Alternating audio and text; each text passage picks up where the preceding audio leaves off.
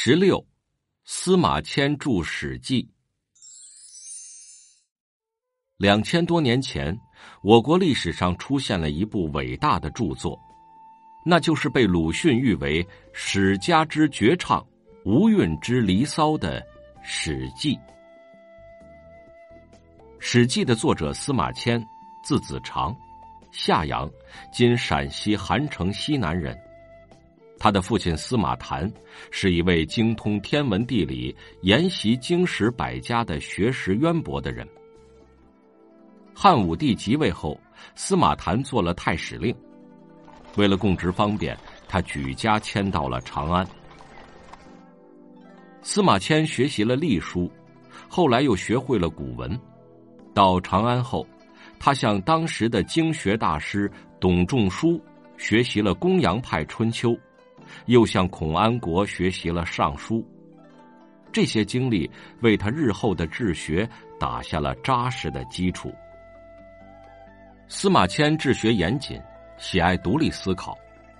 为了开阔眼界，到了二十岁的时候，他就开始赴极远游，足迹遍及当时大半个中国。回长安后，担任了郎中的官职，又奉使西征巴蜀。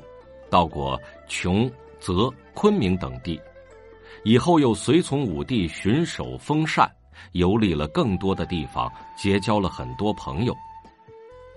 他在漫游期间，沿途搜集史料，博采遗文轶事。这些资料有从实地调查得来的，也有从师友中采访得来的。汉武帝元封三年。公元前一百零八年，司马迁三十八岁，因父亲逝世，继承了太史令的职务。这使他有机会读到了当时皇家的全部藏书。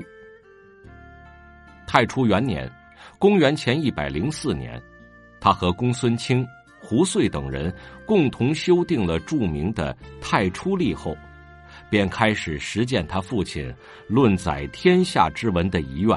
着手写一部《史记》。经过五年的准备，这年他已经四十二岁了。正当他专心著述的时候，意想不到的灾祸突然降临到了他的头上。天汉二年，公元前九十九年，汉武帝派二师将军李广利带领三万骑兵自酒泉出发，进击匈奴。同时，又派遣李陵为二师将军的辎重部队。这时，李陵担任骑都尉的军职，在边境练兵。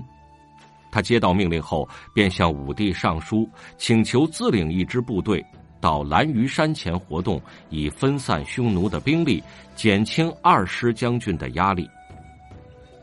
汉武帝对他说：“现在已经没有骑兵可派了。”李陵说：“不用骑兵，只要五千步兵就够了。”武帝嘉奖了他的勇气，批准了他的请求，取消了原来的命令。但是，战争的结果并不像李陵想象的那样顺利。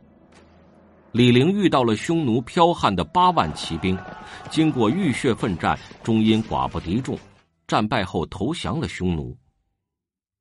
消息传到长安。汉武帝大为震怒，一气之下杀死了他的全家。司马迁跟李陵认识多年，对他的为人比较了解，认为不在不得已的情况下，李陵是不会甘心向敌人屈节的，也许还会有其他的打算。一天，武帝向司马迁问及他对此事的看法，司马迁便替李陵辩解了几句。不料这一下可触怒了汉武帝。武帝认为司马迁是在替叛徒开脱罪责，故意打击同时出征的二师将军李广利。这个李广利是武帝宠姬李夫人的兄长。武帝将司马迁送进了监牢，司马迁平静的著作生活只过了五年。司马迁在狱中受尽了酷刑的折磨，浑身被打得鲜血淋漓，他忍受住了。谁知一年以后，武帝余怒未息，又将他处以宫刑。所谓宫刑，就是割去犯人的生殖器，使他变成一个不男不女的人。这野蛮而残酷的刑罚，虽然没有危及生命，却让人蒙受极大的耻辱。特别是像司马迁那样的读书人，就更觉得难以忍受了。司马迁悲痛已极，心想：受了这种刑罚，活着还有什么意思？因此，他多次想血溅墙头，了此一生。可是，一想到父亲的遗愿还没有实现，便又打消了这个可怕的念头。他决心顽强的活下去，把那部历史著作写完。司马迁在《史记》中敢于抨击封建专制主义和褒贬一些帝王思想，同他这次个人遭遇有很大的关系。太史元年，公元前九十六年，司马迁遇大赦出狱。汉武帝看中了他的文才，又任命他做了中书令。这个职位从表面上看去比太史令高，而且也更重要。职责要求司马迁每天必须出入宫廷，把皇帝的旨意下达到尚书，又把尚书的奏事转呈给皇帝，接近皇帝的机会多了。险要的职务，超人的才能。引起了一般官僚的嫉妒，他们背地里嘲笑司马迁，说他的胡子没了，长相和声音跟女人一样。司马迁忍受着精神上的折磨和人格上的侮辱。他在给好友任安的信中说：“每念思耻，汉未尝不发背沾衣也。”这时，司马迁对朝廷内外的一切事情早已失去了兴趣，整天惶惶不安，就像失落了什么重要的东西一样。走出大门，便不知道自己要往哪个方向走，心里惦记着的就只有那部未完成的历史著作。他顽强的生活着，刻苦的工作着，把个人的一切痛苦和恩怨都抛诸脑后。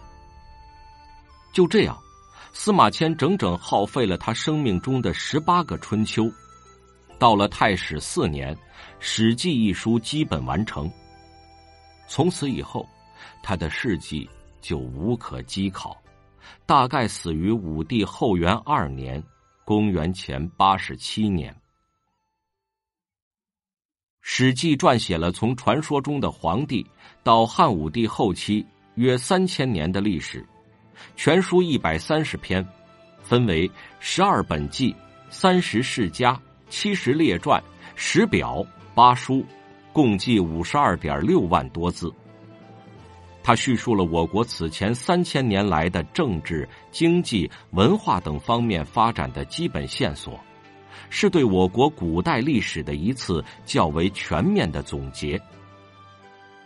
它是我国第一部包罗各个方面。而又融会贯通、脉络分明的纪传体的通史。